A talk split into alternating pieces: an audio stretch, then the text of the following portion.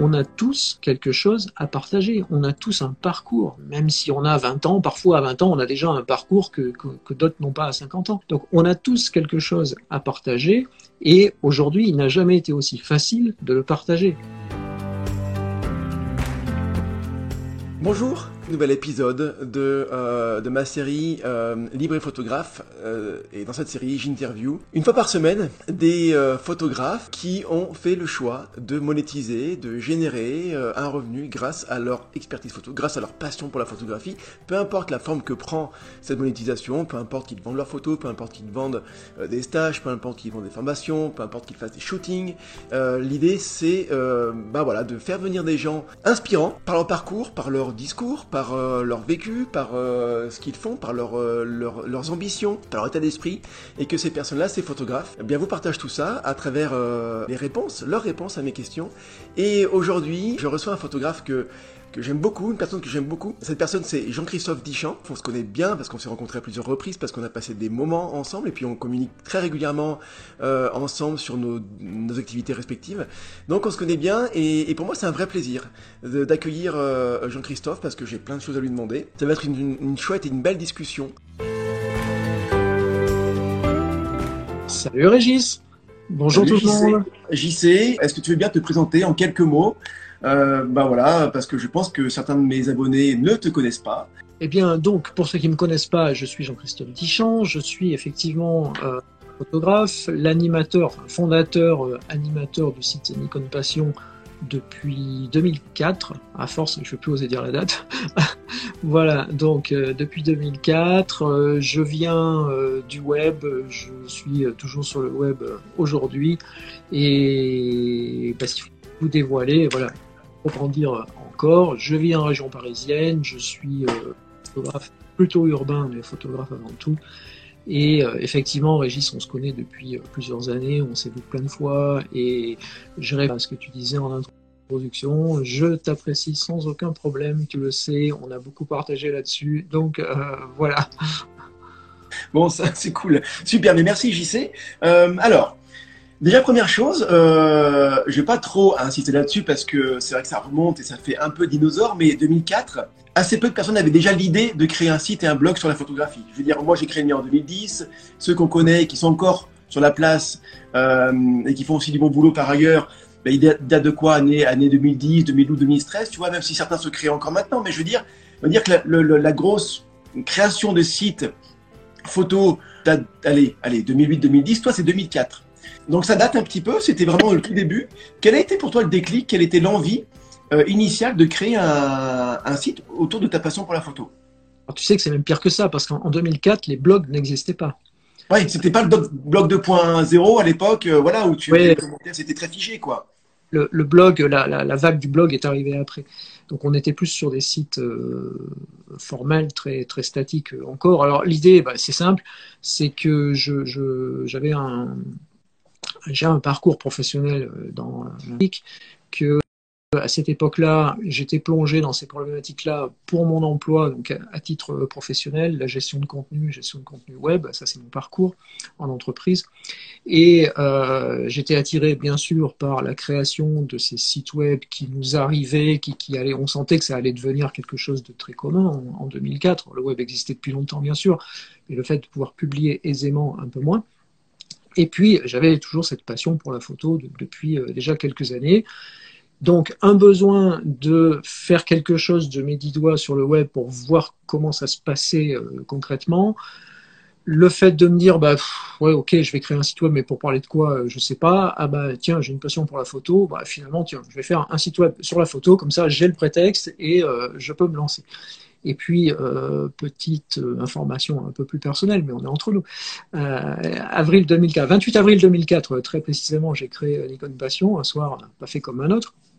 Et c'est aussi le, le, mois de naissance de ma deuxième fille. Et euh, bah, tu sais comme moi que les premières semaines, on a du temps généralement la nuit. Donc voilà, c'était aussi une façon d'occuper euh, ce temps-là. Point commun qu'on a, parce que moi, effectivement, c'était euh, une, euh, la, création de mon site et, tout à fait lié aussi à la naissance de ma première fille. donc il y a, y, y a des similitudes là-dessus. Mais c'est vrai que ça nous paraît normal et logique aujourd'hui. On a une passion, on crée un site et un blog pour la faire connaître. Ça fait partie du, paysage du web. Et à l'époque, c'est vraiment c'était quelque chose ben, de, de, très novateur euh, et de très osé, en fait, j'ai envie de dire. Par rapport à ton parcours photo, j'y sais, tu as dit que tu avais une passion, la photographie, tu as créé ton site pour ça. Mais si on vient encore plus en arrière, elle vient d'où cette passion pour la photo? C'est quelque chose de d'enfance, donc tu as, vécu l'argentique aussi, as, euh, où tu t'es lancé là-dedans grâce au numérique? C'était quoi les, les, différents moments, les, les, les étapes clés euh, de ton évolution photo? Et surtout le point de départ, ça vient d'où? Oh, ça vient de, bien avant le, numérique. Euh, bon, forcément, les cheveux grisonnants aidants, euh, on comprend. Euh, non, j'ai fait de la photo tout petit avec des, tout petits appareils. mon père, qui était photographe très amateur, sans aucune prétention en photo, avait un, boîtier argentique parce que voilà dans, les années 70 on avait un appareil photo un peu mieux que le, le petit contact quand on voulait se faire plaisir et donc j'ai joué avec ça et puis, euh, c'était pas vraiment une passion, c'était plus, euh, c'est, je pars en voyage, je fais des photos, voilà. C'était la photo souvenir, mais sans, sans autre envie que, que d'aller plus loin. Et puis j'ai quand même un parcours très euh, technique, euh, technologique, et forcément l'appareil photo a fini par m'intriguer. Au bout d'un moment, je dis tiens, mais quand même, comment ça marche, qu'est-ce qu'il y a à l'intérieur, comment ça se fait mm. quand le côté un peu geek. Il y a cette curiosité naturelle. Et tout ça, euh, donc c'était encore avant euh, le numérique. Euh, j'ai commencé à voir un petit peu autour de chez moi ce qu'il se passait. Il y a un club photo dans, dans la commune. Je suis allé les voir. Voilà, ça a démarré comme ça. J'ai démarré le labo noir et blanc et l'argentique noir et blanc. J'ai fait du labo. J'ai une copine qui était tireuse professionnelle dans, les, euh, dans les labos parisiens qui m'a initié à, à, tout ça aussi qui m'a aussi mis pas mal de baffes d'ailleurs euh, sur euh, la qualité de mes photos quand je les montrais en me disant ah, non ça vaut rien ça vaut rien ça vaut rien. Bon, voilà. Donc il y avait toute cette période là et puis euh, le numérique est arrivé. Numérique égale technologie. Forcément j'ai un parcours technologique je me plonge dedans et euh, peut-être que certains pourraient se dire, mais pourquoi Nikon Passion hein, dans tout ça? Parce que euh, j'ai démarré la photo avec un Minolta, en fait. En, termes de, de vrai boîtier euh, argentique, je passe sur les petits compacts. C'était le Minolta de mon père, le SRT 101 que beaucoup ont, peut-être connu. Et puis, quand j'ai voulu passer à, autre chose, autofocus, un peu plus, un peu plus performant, je suis arrivé chez Nikon. Alors, un peu par hasard, mais j'avais comparé l'offre à ce moment-là, et puis le, Nikon, le 601, pour ceux qui ont connu, était le boîtier qui semblait me correspondre le mieux. comme j'avais un vendeur photo, un petit vendeur pas loin de chez moi, qui était hyper sympa, qui est toujours d'ailleurs, euh, qui est plus vendeur photo, mais qui est toujours sympa, euh, voilà, on, a comparé tout ça, il m'en a trouvé un d'occasion euh, très vite, et c'est parti comme ça, et je me suis intéressé à cette marque, et c'est toujours le côté technologique, technique qui revient. Je me suis pris de passion hein, pour cette marque. une Nikon Passion, en une phrase, bah, c'est parce que j'ai rien trouvé en français sur la marque, ou bien euh, des, petits bouts disséminés de ci, de là, alors qu'en anglais, il y avait plein de choses déjà en 2004. je me suis dit, bah tiens, je vais faire un site sur la photo, et sur la marque Nikon en particulier, parce que c'est la marque pour laquelle je suis en train de chercher plein d'infos et je les trouve pas. Entre ton métier euh, à l'époque hein, que tu avais euh, dans, dans, euh, dans, dans, le web, dans la communication, euh, tu travaillais chez IBM, je crois, euh, et le côté et, et ton, ton, blog naissant hein, sur la photographie. Je, je trouve que c'est très lié tout ça alors qu'il me semble que souvent, les personnes que j'interviewe ou avec qui je discute, tu vois, les photographes qui ont envie de, de, de, lancer leur business dans la photographie, il y a plutôt le côté, bah, mon métier ne me correspond pas ou plus et j'ai envie de faire autre chose complètement différent. J'ai l'impression que toi, c'était, pas ça en fait. Hein. Euh, T'as pas eu vraiment cette, ce, euh, ce besoin de te déconnecter à 100% de ton métier salarié euh, dans la photographie, quoi c'est quand même arrivé assez vite parce que euh, 2004, c'est le tout début. C'est voilà, je joue, je joue avec tout ça, je creuse des sujets à titre professionnel pendant mon, mon temps euh, personnel. Mais bon, sans me raconter ma vie, euh, en parallèle, je travaille dans l'industrie informatique, euh, en effet, dans le logiciel. Et euh, ma, société, euh, la société dans laquelle j'étais à cette époque-là, a été rachetée deux ans plus tard par euh, Big Blue. Et effectivement, la grande maison IBM, c'est autre chose. Je passais d'une boîte de 30 personnes en France à une boîte de 5000, donc ça n'avait plus rien à voir. Et l'ambiance n'était pas la même, mes aspirations, elles étaient ce qu'elles étaient, mais j'avais pas les mêmes espoirs possibles dans l'entreprise. Voilà, je vais pas reprendre tout ça, mais plus compliqué, plus compliqué et euh, très procédural, très, euh, bah, vous, vous, savez probablement les grands comptes, euh, comment ça marche, voilà, c'est complexe. C'était pas ma vie en fait, j'étais pas fait pour ça. Donc j'ai changé assez rapidement de l'avant-vente logicielle, ce que je faisais pour passer au marketing. Donc là déjà, je me suis amusé un petit peu plus parce que ça c'était aussi ma passion en parallèle, la photo, mais le marketing, le web, les réseaux mmh. sociaux frémissants déjà à l'époque. Et puis là, pendant plusieurs années, j'ai fait du marketing.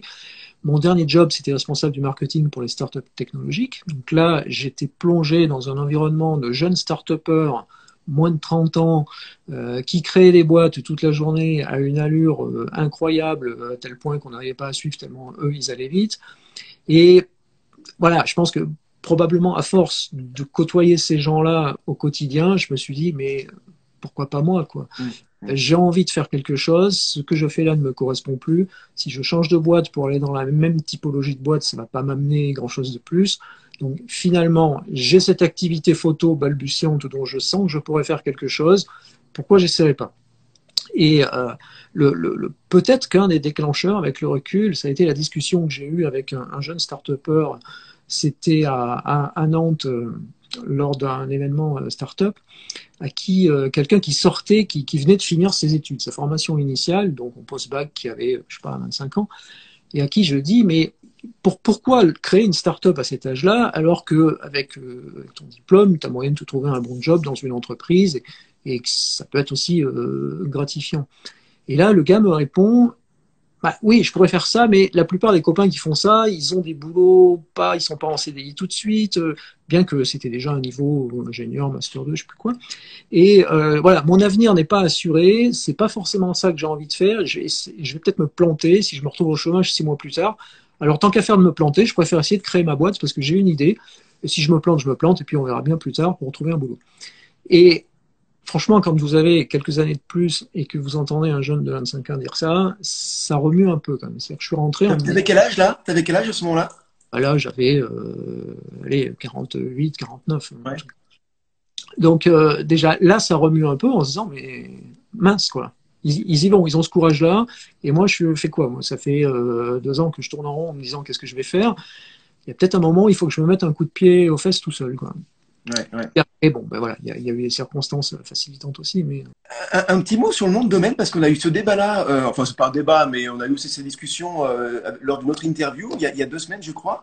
Euh, voilà, quand on, on veut être présent sur le net, on crée, voilà, on crée un compte Insta, on crée un compte Facebook, on, on, est présent sur les différents réseaux. Et puis aussi, on peut créer ou on doit créer, hein, on peut aussi en discuter, un site et se pose très vite la question du, nom de domaine. Comment je l'appelle, tu vois, mon truc. Euh, toi, donc tu appelé Nikon Passion. Euh, donc ça traite de l'actu euh, et du matériel Nikon, mais quand même, pour l'avoir aussi vécu avec toi, tu es quand même régulièrement obligé de quelque part de te justifier, de, de dire que je parle aussi d'autre chose que de Nikon, quoi. Est-ce que ce nom de domaine-là, maintenant, est-ce que pour toi c'est je ne vais pas dire une prison, c'est un peu fort, mais en tout cas réducteur, et tu aimerais un petit peu t'en libérer.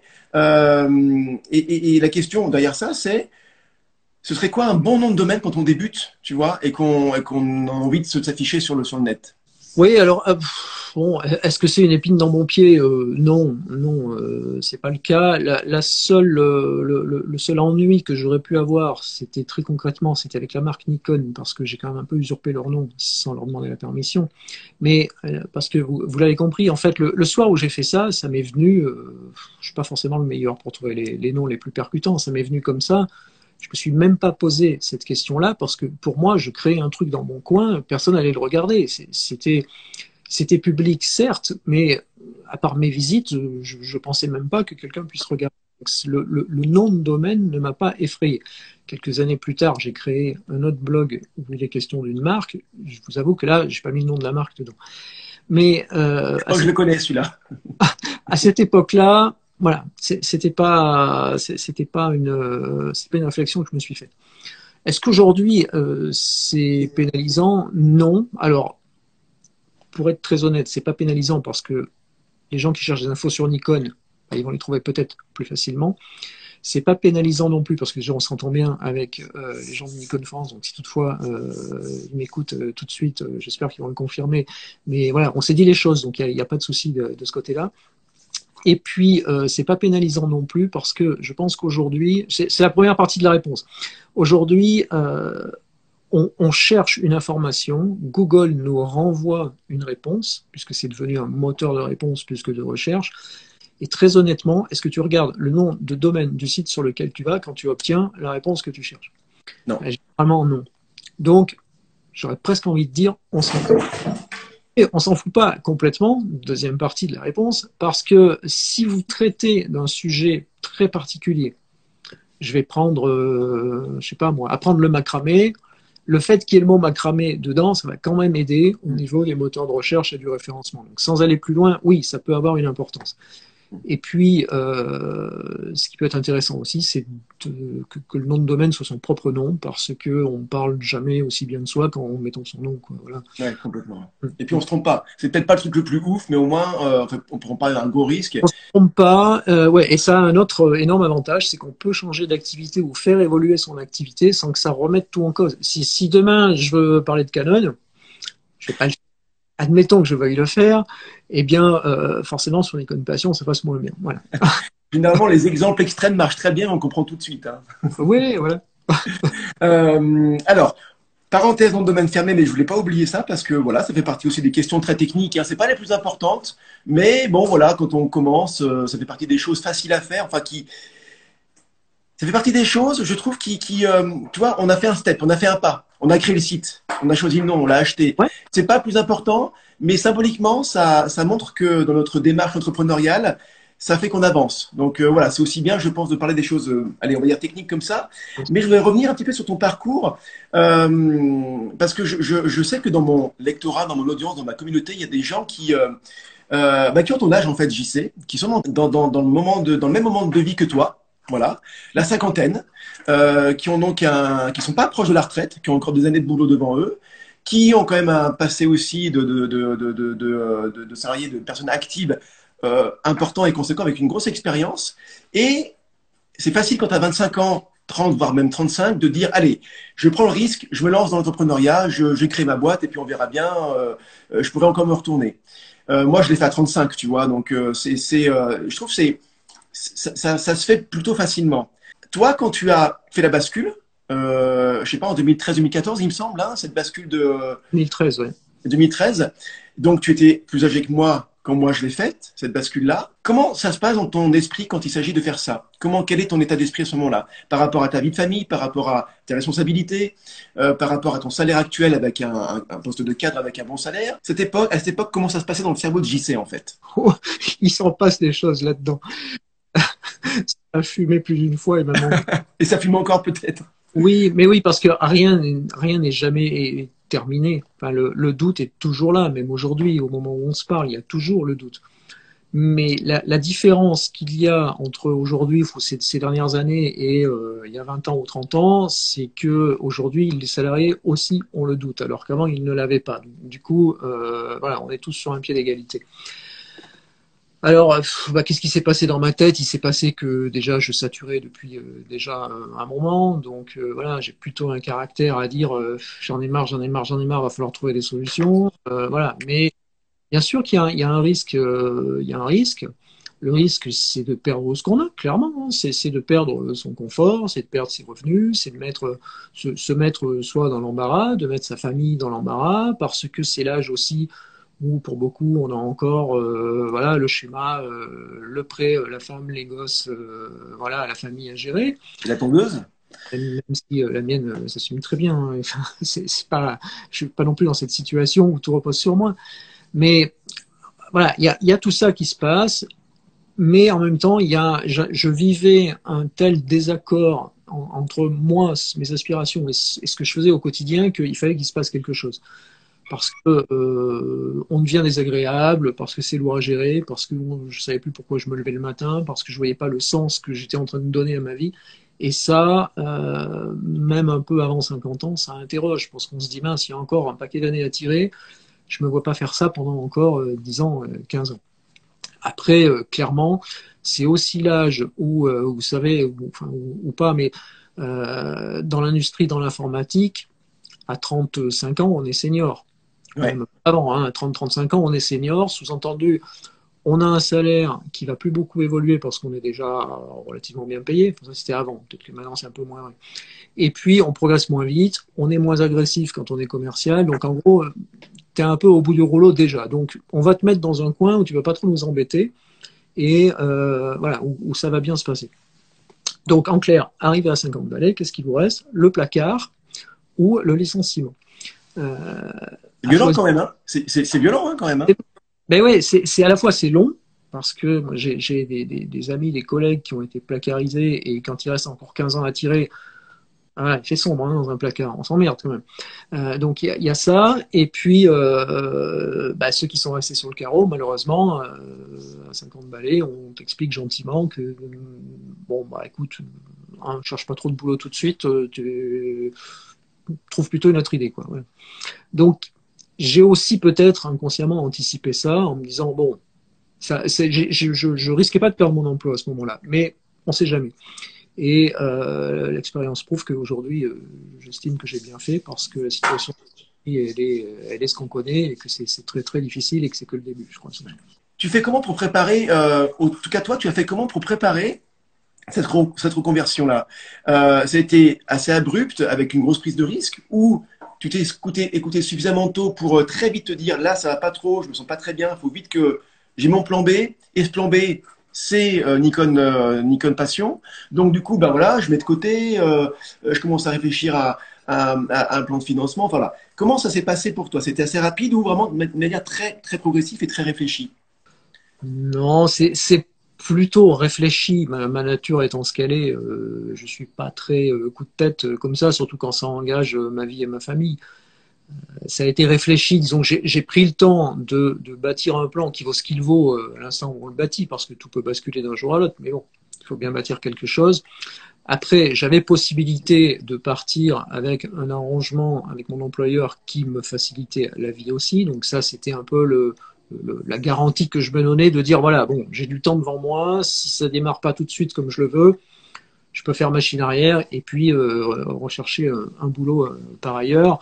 Après, je te cache pas que le, site Nikon Passion fonctionnait déjà, qu'il rapportait déjà quelques revenus et que donc j'avais une expérience de ce que je pouvais en faire en me disant si maintenant je peux y consacrer toutes mes journées, bah, forcément je vais pouvoir démultiplier ce qu'il se passe. Après, euh, c'est Paris. Hein.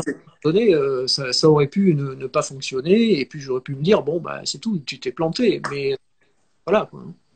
Et c'est vrai que moi je viens du monde euh, de, du public, donc moi j'ai été prof pendant 9 ans, et, et c'est vrai qu'il y a un, un, dispositif qui est pratique, il faut le dire, qui s'appelle la disponibilité, et moi je me suis mis en dispo pendant deux ans.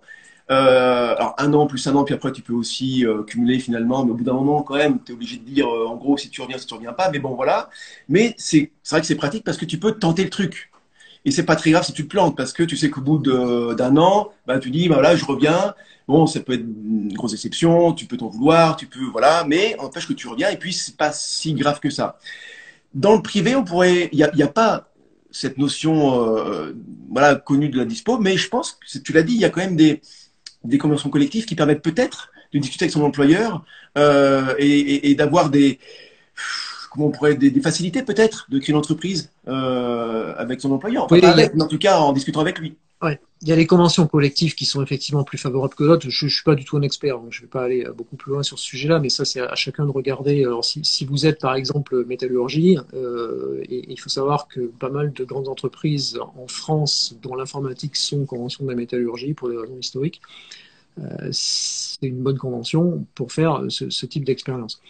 Après, euh, on a aussi un cadre facilitateur en France en termes de création d'entreprise qui, est euh, quand même hyper favorable. Alors on, peut critiquer euh, tout ce qu'on veut, mais on peut partir aujourd'hui, je n'ai pas regardé hier, hein, mais bon, ça n'a pas dû évoluer à ce point-là, on peut partir aujourd'hui en création d'entreprise et non pas en demandeur d'emploi. Si on part en création d'entreprise, on est chez Pôle emploi comme les autres, mais c'est une case à part chez Pôle emploi. C'est-à-dire qu'en gros, on vous fout la paix pendant, alors moi à l'époque c'était 24 mois ou 36 mois selon l'âge, donc je crois qu'au-delà de 50 ans c'est 36 mois toujours. C'est-à-dire que pendant 36 mois, on touche l'équivalent de, son chômage et personne ne nous demande rien parce qu'on est créateur d'entreprise. La seule chose, c'est quand même de, il y, y, a un document à rendre tous les mois pour justifier qu'on est quand même en train de faire quelque chose. Mais c'est quand même hyper confortable. C'est pas partout, quoi. Donc, alors, je vais pas faire euh, voilà de, de, publicité euh, pour quoi que ce soit, mais profitons quand même de tous ces mécanismes qui sont mis à notre disposition en tant que salarié, parce que ça sert à ça. C'est toujours 36 mois et ça fonctionne encore. Euh, oui, merci. Oui, ouais. c'est et, et, aussi, euh, peut-être la, la, dernière chose, c'est que si vous partez avec un projet en tête, vous avez 36 mois de, de, de garantie de revenus euh, devant vous. Si en 36 mois, j'estime, hein, c'est très personnel, mais si en 36 mois, euh, je n'étais pas arrivé à générer les revenus suffisants pour me dire ça va marcher, c'est que mon projet n'était pas le bon. Donc dans ce cas-là, j'arrête la casse et puis, euh, et puis voilà, je reprends mon statut précédent. C'est pas trois mois quand même, c'est 36 ouais. mois ça, ça, laisse quand même de la marge, hein. Ça laisse de la marge, ouais. Et puis d'autant plus que c'est pas 36 mois, je veux dire, c'est pas au début, à zéro mois. Avant, tu l'as aussi mûri ce projet, donc c'était aussi un antécédent, quoi. Hein. Tu, euh, tu fais la bascule. Par rapport à tes, alors, je voudrais avoir euh, des précisions par rapport à, à comment tu as, je sais pas, décidé, euh, gérer la façon dont tu allais générer des, des revenus, hein, comment tu allais te payer. C'est-à-dire que tu as multiples compétences photo. Qu'est-ce, voilà, vers quel chemin tu allais quand tu as, quand tu as vraiment voulu monétiser professionnellement Nikon Passion. Il y a différentes façons de gagner de l'argent. Hein. On le sait bien, en photographie, il n'y en a pas 12 millions, mais il y a quand même quelques-unes. Vendre ses photos, euh, faire des stages, faire des workshops, faire du shooting photo, euh, faire de la formation photo. Toi, tu allais vers quel type de business model et, pourquoi celui-là plutôt qu'un autre en fait? Alors, euh, clairement, le, premier business model, c'était le business model de la publicité sur Internet qui fonctionnait encore en 2013. Donc, euh, c'est un peu le, schéma historique des blogs et de la publication de contenu sur le web. C'est-à-dire que tu publies des articles, tu attires de l'audience, tu places des encarts publicitaires que tu vends soit par le biais d'une régie euh, automatisée, soit à des annonceurs euh, premium, et puis tu génères des revenus. Donc, plus tu vas créer de contenu, plus tu vas avoir de vues, plus tu vas faire de revenus publicitaires, et, et ainsi de suite. Donc ça, jusqu'à 2014, 15, euh, ça fonctionnait encore. Moi, je suis parti là-dessus, hein, clairement. Après, on a bien senti que le modèle commençait à battre un peu de l'aile. Euh, Aujourd'hui, c'est même plus battre de l'aile, c'est que, je ne vais pas dire qu'il est inexistant, parce que ça existe encore la pub, mais ce n'est pas pour, un, site de la taille du mien, ce n'est pas aujourd'hui un modèle rentable. C'est-à-dire que je ne peux pas gagner ma vie aujourd'hui en faisant de la pub sur Internet. Alors, c'est pas lié au nombre de visites qui baissent, c'est lié aux, aux, marques qui veulent moins payer, ou à la concurrence supplémentaire, donc il y a plus d'annonceurs, donc du coup, euh, c'est lié à quoi en fait? Alors, il y a, y, a, y a, moins d'annonceurs, alors surtout en photo, euh, et alors ouais. surtout en bien évidemment. Il n'y a plus de budget en photo euh, chez les marques, pas pour ça tout au moins, ils essayent de, de, de garder ce qu'ils peuvent pour l'essentiel. Et après, il faudrait être dans les cinq ou quatre euh, premiers sites, euh, même pas en France, mais dans, une langue, alors pour nous le, français, dans les quatre ou cinq premiers sites francophones en termes de vues, pour espérer générer encore des revenus qui permettent de dégager euh, un, salaire euh, suffisant. C'est-à-dire qu'il faut produire, produire, produire, c'est de l'abattage. Et euh, bon, c'est pas forcément ce que j'ai envie de faire non plus. J'estime que ma valeur, au bout d'un moment, j'avais fait le tour de la question et que ma valeur n'était pas à faire de l'actu au quotidien, alors que tout le monde l'a fait par ailleurs. Donc finalement, prendre un communiqué de presse que tout le monde reçoit, le mettre sur un site et puis dire je fais comme les autres, mais qu'est-ce que moi je vais gagner, c'est pas non plus hyper fascinant. D'où l'évolution du modèle qui aujourd'hui est arrivé sur la prestation de service, la prestation de service non plus aux marques, donc non plus en B2B, mais en B2C, c'est-à-dire la prestation de service aux particuliers, à ceux qui me suivent, et en clair, la formation. Ok. Donc c'est-à-dire que euh, tu euh, mets au service de gens qui veulent apprendre la photographie tes compétences photo et tu leur apprends comment, enfin pas que photo, il y a aussi du post-traitement, il y a c'est tout l'écosystème ouais. photographique autour. Hein. Euh, mais tu vois, c'est ce que je te l'ai dit à plusieurs reprises en message privé, donc du coup ce sera plus privé si je te le dis maintenant. Mais ce que j'apprécie particulièrement chez toi, JC, c'est ton. Alors, ça va te faire sourire, mais moi, je le ressens comme ça, c'est ton côté visionnaire. Je trouve que tu as un aspect visionnaire, tu as une capacité d'analyse de l'existant très forte et tu vas en tirer des conclusions, souvent très justes, sur l'espèce de prospective à, à, court, moyen terme. Euh, et tu sais que cette phrase-là, elle, elle, nous a valu un long débat à la maison. Hein. ah oui à ma femme à qui j'ai dit mais tout mais Régis il m'a dit ça je comprends pas bien bah, mais si il a raison et là, ça a été long après. bon, bah, je suis content. Je suis d'accord avec ta femme, elle est d'accord avec moi. Ça, c'est ça, c'est bien, c'est bien, très bien. Bon point. Euh, non, non, mais je, vraiment, je, euh, moi, je te connais sur l'aspect pro, donc euh, évidemment, j'ai pas toutes les facettes du JC, donc, euh, euh, mais en tout cas, cette facette-là, pour moi, elle, en tout cas, elle me saute aux yeux. Et je voulais te dire ça parce que euh, je trouve que c'est quelque chose qui est dur en tant qu'entrepreneur. et là, donc, mais peu importe qu'on soit avancé ou débutant ou, ou peu importe l'état de son projet entrepreneurial photographique, on est tous forcément tête dans le guidon. Tu vois, quand on, quand on se lance, on est tête dans le guidon. Quand on est euh, avancé, on est aussi tête dans le guidon. Et cette capacité à, à un moment donné, à prendre du recul et essayer d'analyser ce qui, l'existant pour euh, en tirer des conclusions pour euh, prendre les bons choix stratégiques pour sa boîte, je trouve ça super difficile.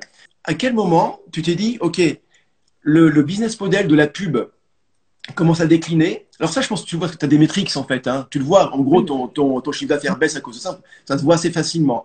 Mais tu aurais pu paniquer, tu aurais pu dire, putain, qu'est-ce qui se passe, ça ne marche pas, euh, je, je continue, peut-être que, je sais pas, c'est mes pubs qui sont mal placés, donc je vais les mettre différemment, peut-être que je ne produis pas assez de contenu, donc je vais en produire encore plus, peut-être qu'il faut que je m'associe pour euh, je sais pas quoi, bref.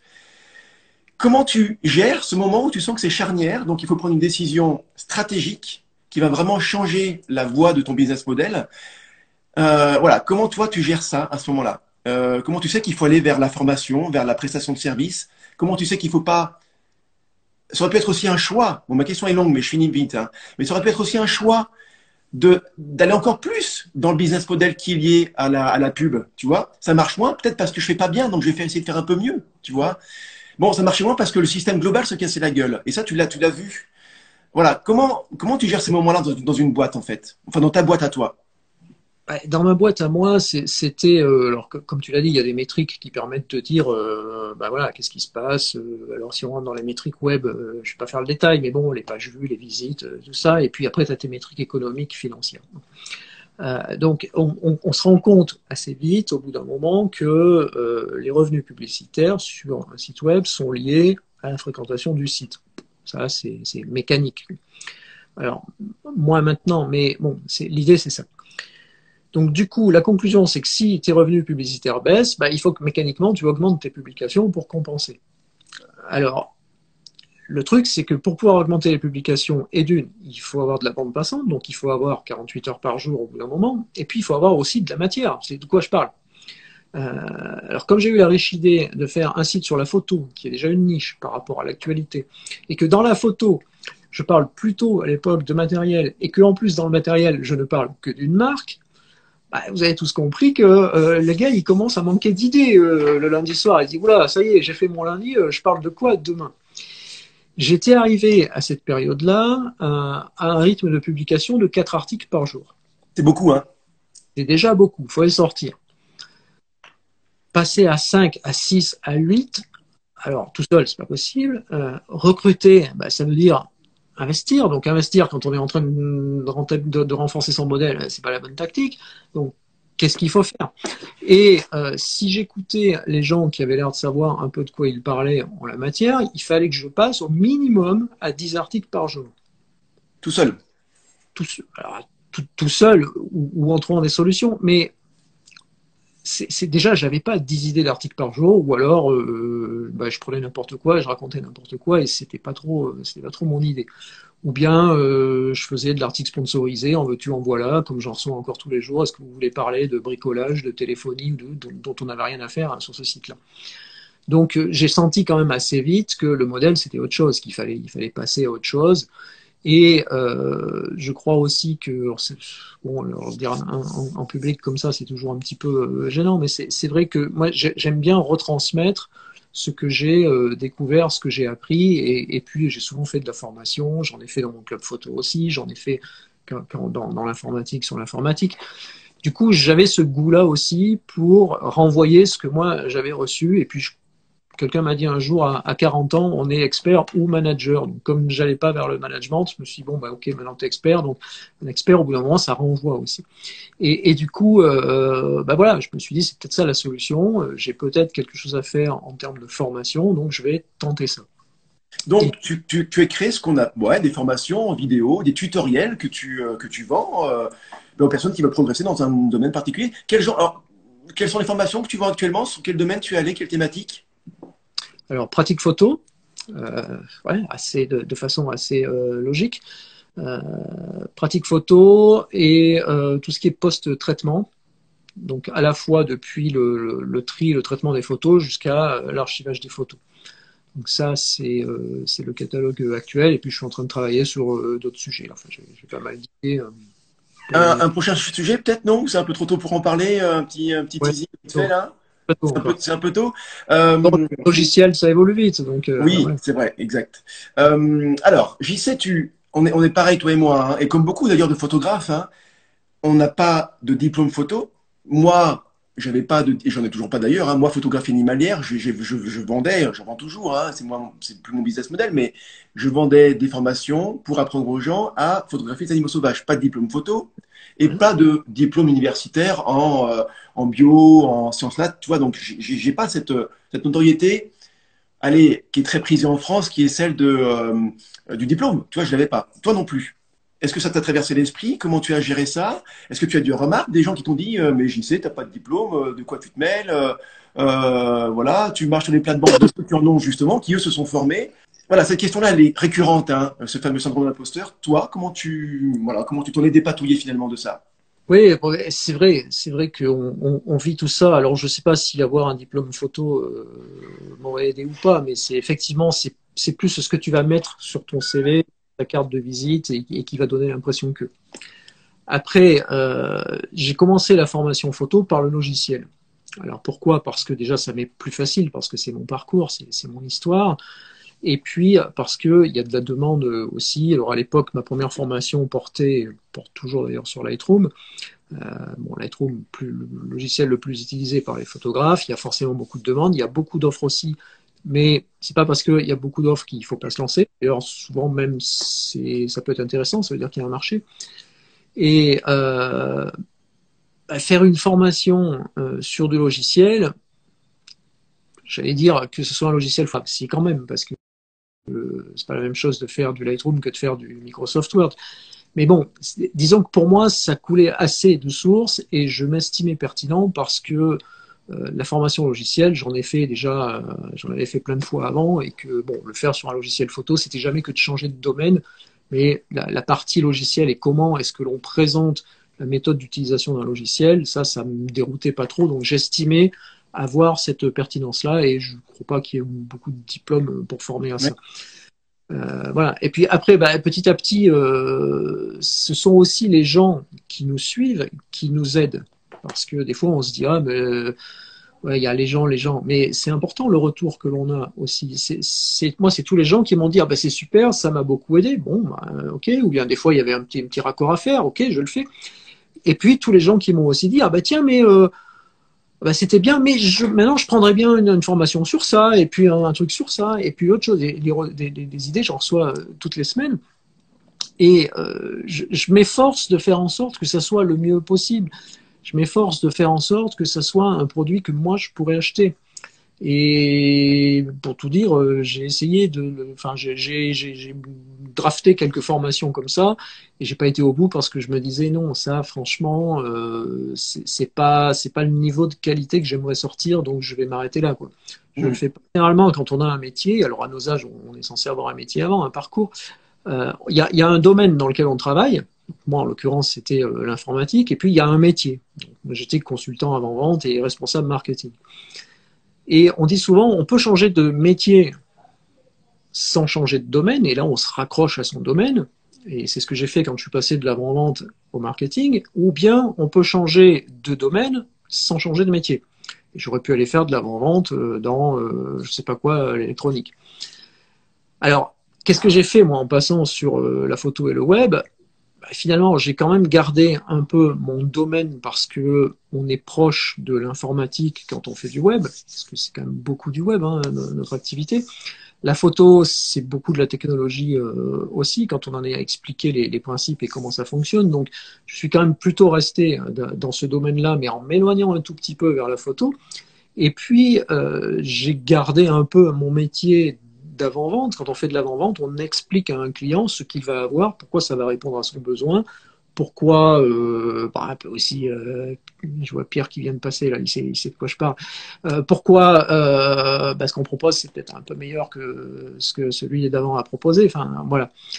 Et du coup, je me suis raccroché à ça. Et je crois qu'on on a tous quelque chose à, quoi on peut se raccrocher parce que arrivé à 40 ou 50 ans ou 35, on, on a déjà un parcours. Quand on envisage de vivre de la photographie, ben, un aspect qu'on n'avait pas anticipé, c'est celui de la gestion du temps. Enfin, on s'en doute bien qu'il va falloir gérer son temps pour être efficace. Euh, et une des facettes que j'aime bien chez toi également, JC, c'est ta capacité à être productif et en tout cas à paraître productif. Je sais pas si tu l'es, mais en tout cas moi j'ai l'impression que tu l'es. Euh, quelques, allez, une astuce peut-être euh, de, de, de gestion de temps, on va dire, celle qui toi t'est utile, qu'on soit salarié ou pas, mais voilà pour arriver à atteindre un but qu'on se fixe, tu vois. Qu'est-ce que tu pourrais donner comme petite astuce? Ah, ben, je, je, vais dire des choses bateau déjà, mais bon, planifier, ça c'est évident. Ouais. évident. Tout ce que je planifie pas, je le fais pas, ou je le fais mal, ou je le fais euh, tardivement. Donc ça, il est clair que si j'ai pas un planning en début de semaine de ce que je vais faire dans la semaine, ça fonctionne pas. Euh, revoir le planning avant de démarrer. C'est généralement le dimanche soir, je fais ma revue de la semaine. Ça va vite, hein, faut pas croire que je bosse le dimanche. Mais euh, je, fais ma revue de la semaine en me disant bon voilà, je dois faire ça. Est-ce que c'est cohérent? Est-ce qu'il n'y a pas eu un ajustement à faire en fonction du déroulement de la semaine passée? Voilà, il y, a, cette petite euh, revue hebdomadaire. Et puis de plus en plus, je travaille par bloc. Et euh, le fait de travailler euh, par bloc, ça me permet de ne pas trop euh, tronçonner ce que j'ai à faire dans une journée, parce que ça j'ai testé, ça fonctionnait pas bien pour moi, tout au moins. dire je fais une heure de ça, deux heures de ça, une heure de ça, une demi-heure de ça, Ouais. on perd énormément de temps à switcher d'activité. Alors que travailler par bloc, c'est dire, ben aujourd'hui, voilà, je ne fais que ça. Ouais, je suis d'accord. Moi, je, je, suis un peu comme toi. Je trouve assez frustrant d'arrêter alors que t'as pas fini, quoi. Souvent, c'est ce qui arrive. Ouais, voilà, c'est frustrant. Après, gérer mon temps, c'est aussi me donner du temps pour moi. Et ça, je le fais depuis euh, un certain temps maintenant. Euh, c'est, euh, je sais plus si à toi je l'ai dit, je crois, mais en, entre 13h et 15h, il faut pas me donner un rendez-vous parce que je ne suis pas disponible. Et c'est pour ça qu'on a démarré à 15h d'ailleurs. Et tu, et tu bloques, non mais je veux dire, tu bloques Ouais. vraiment. Je bloque. Rien. Tu mets rien. Euh, sauf situation euh, très particulière, je ne prends aucun rendez-vous, je ne mets aucune activité de production parce que déjà c'est l'heure où je suis pas productif. Donc euh, j'ai dit que je dormais sur mon clavier après déjeuner, donc euh, je perds mon temps. Ou euh, bon, on va se retrouver à glander sur Facebook ou je ne sais quoi. Donc euh, comme j'ai arrêté Facebook, je peux plus le faire euh, maintenant, donc il fallait que je trouve autre chose.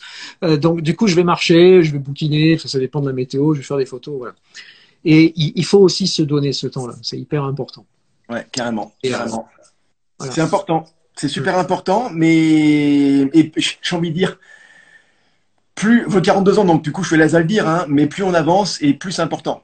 Euh, c'est comme tu vois quand t'es quand t'es quand t'as allé euh, 20 ans, tu te prends une cuite, tu mets euh, tu mets rien de temps à récupérer. Bah quand t'en as 40, moi je, je bois pas d'alcool donc du coup mais j'imagine que c'est plus dur euh, de récupérer après avoir fait une fête un peu arrosée quoi. Euh, allez, il nous reste 10 minutes, JC, je voudrais qu'on parle photo quand même parce que c'est quand même notre euh, notre bah, le point commun à, à- à tous, hein, toutes les personnes qui sont là. Euh, tu l'as dit en deux mots, tu es ouais, tu es photographe urbain. Euh, tiens, c'est quoi en fait un photographe urbain? Tu définis ça comment finalement? C'est un photographe Ouais. qui fait en ville. Voilà. C'est, c'est, euh, tu te rappelles quand on a interviewé Michael Freeman euh, au salon de la photo et qui nous a dit, ça, ça m'a beaucoup marqué d'ailleurs, si je l'ai noté, c'est, il, il nous a dit Freeman, on me demande souvent, tu es photographe de quoi? Parce qu'il y a le photographe de mariage, le photographe de sport, le photographe. Il a dit, mais moi je suis photographe tout court. Euh, et, et c'est vrai que c'est, la vérité, elle est là. Donc je suis photographe urbain parce que j'habite en ville depuis toujours, que j'aime bien la ville, même si j'aime bien la nature, mais bon, je suis pas mal à l'aise en ville à ce point-là. Et euh, voilà, je trouve toujours quelque chose à y photographier. Et puis aussi parce que à un moment donné de ma vie de photographe, je me suis dit oh là là, mais j'ai quand même pas de bol parce que toutes les belles photos, c'est fait à l'autre bout du monde, dans des décors paradisiaques, de nature paradisiaque. Euh, il y en a même qui vont photographier les oiseaux au Japon, si vous voyez à qui je veux penser. Et euh, donc tout ça, ça fait rêver.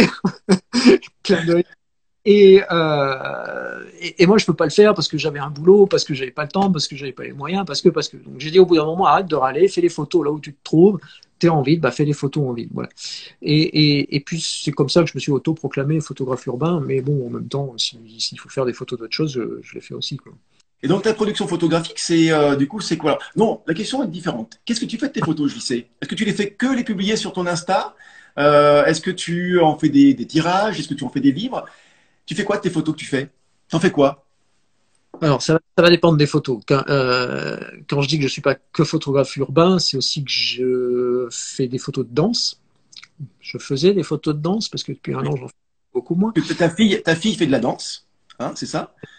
Ouais, ouais, mais mes filles font de la danse, euh, ma femme fait de la danse, euh, on a une amie qui est prof de danse, un autre ami qui est prof de danse, voilà. Je suis entouré de danseurs, je n'avais plus le choix, c'était où je dansais, où je faisais des photos de danse.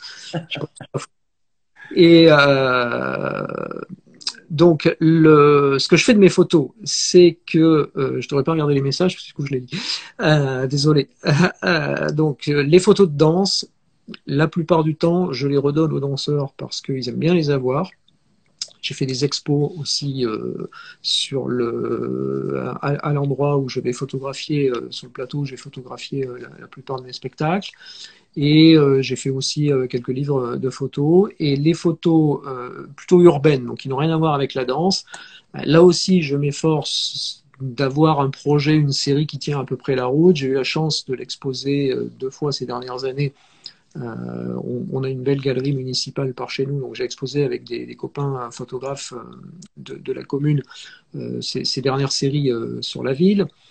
Et, puis j'ai fait des bouquins pour moi aussi. Je n'ai pas la prétention de vendre ces photos-là, d'en faire un livre. Voilà, c'est pas l'idée. Et puis bah Insta, c'est pour moi, c'est pas vraiment l'usage que je fais des photos. Insta, c'est plus pour dire voilà ce que je fais. Si ça vous intéresse, vous pouvez vous y intéresser. Mais bon, euh, c'est tout quoi. Enfin, ça n'a pas mm. d'autres. J'ai pas d'autres euh, préoccupations sur Insta que ça quoi. C'est plus aussi de partager mon quotidien, d'essayer de motiver un petit peu les gens et voilà, c'est ça l'intérêt. Ouais. Et euh, est-ce que le temps entre une heure et, et, et 15 heures, le temps qui t'est propre, qui est perso, dans lequel tu cases rien, est-ce que c'est aussi un temps que tu fais de la photo? Oui, souvent. Euh, souvent, alors tout ça aussi, euh, il y a une raison, c'est que euh, j'ai eu la riche idée il y a trois ans de mettre le pied dans un projet 752 dans lequel euh, j'ai pas réussi à m'en défaire encore. Ils sont accrocheurs, ils sont incroyables. Et euh, je sais pas si Xavier écoute, mais euh, voilà, il a été bon vendeur sur ce coup-là. Euh, j'ai acheté et puis euh, bah, du coup j'y suis toujours. Donc projet 752 pour faire très court, c'est que c'est un projet 365, donc une photo par jour, mais qui est mené par sept photographes conjointement. Du coup ça nous fait une photo par semaine, ce qui donne une photo par jour. Donc c'est un projet 52, mais sept fois. 12, 7, 52. Euh, par contre, il faut sortir une photo par semaine. Et mine de rien, c'est déjà un challenge. Du coup, euh, c'est vrai que ces sorties euh, quotidiennes, enfin, tout au moins chaque fois que la météo le veut bien, euh, c'est aussi l'occasion de faire cette photo-là. Et du coup, d'en faire plein, en fait, et, et puis d'arriver le dernier jour, des fois, sans savoir quoi poster, mais bon. Mais c'est devenu finalement, avec le temps, j'ai re-signé cette année parce que c'est aussi un exercice c'est pas tant pour la beauté des photos que je publie, parce que parfois, très honnêtement, c'est pas les meilleurs, mais c'est parce que euh, c'est un exercice que de sortir et puis de se dire tous les jours, je sors, je fais les photos, je déclenche, je déclenche, je déclenche. J'essaye de trouver des situations, des lumières, des lieux, des cadrages, euh, voilà. Et c'est, je fais ma gym en fait quand je fais ça. complètement. C'est ça. Ouais. C'est l'entraînement. Euh, matos photo un petit peu. Euh, parce qu'il paraît que tu que tu t'y connais, que tu euh, as fait pas mal de revues euh, euh, de, d'articles là-dessus. Non, mais plus sérieusement, euh, ton matos actuel, c'est lequel? Est-ce que tu en es content? Est-ce que, est-ce que tu pourrais revenir en arrière? Voilà, tu photographies avec quoi? Est-ce que c'est bien? Est-ce que c'est bien? Bon, vous m'écoutez, les gens de chez Nikon? Bon, bah, mon matos actuel, c'est du Nikon. Bien sûr. Pas forcément. Alors, pas forcément au sens où on me paye grassement pour en parler, c'est pas ça. D'ailleurs, c'est pas le cas. Mais euh, non, forcément, parce que je suis Nikoniste depuis de nombreuses années et que voilà, j'ai pas forcément envie de changer de marque. Euh, chez Nikon, j'ai un Z6 II euh, actuellement, donc le dernier hybride. Pourquoi? Alors oui, il me convient contrairement à ce que beaucoup euh, veulent bien dire d'ailleurs, euh, il fonctionne plutôt bien. Et euh, il me convient pour toutes les photos que j'ai à faire, y compris la danse d'ailleurs, avec le suivi autofocus. Quand, j'en faisais, j'ai fait avec le Z6, pas avec le 2, mais c'est un peu pareil. Et donc oui, ça me convient parce que c'est un matos que je connais par cœur. C'est pas parce que c'est un hybride, mais bon, bah, je viens du réflexe Nikon, je connais par cœur la, la, la, la la philosophie euh, Nikon, les menus Nikon, le fonctionnement des modes Nikon. Donc voilà, j'ai retrouvé mes petits euh, très vite.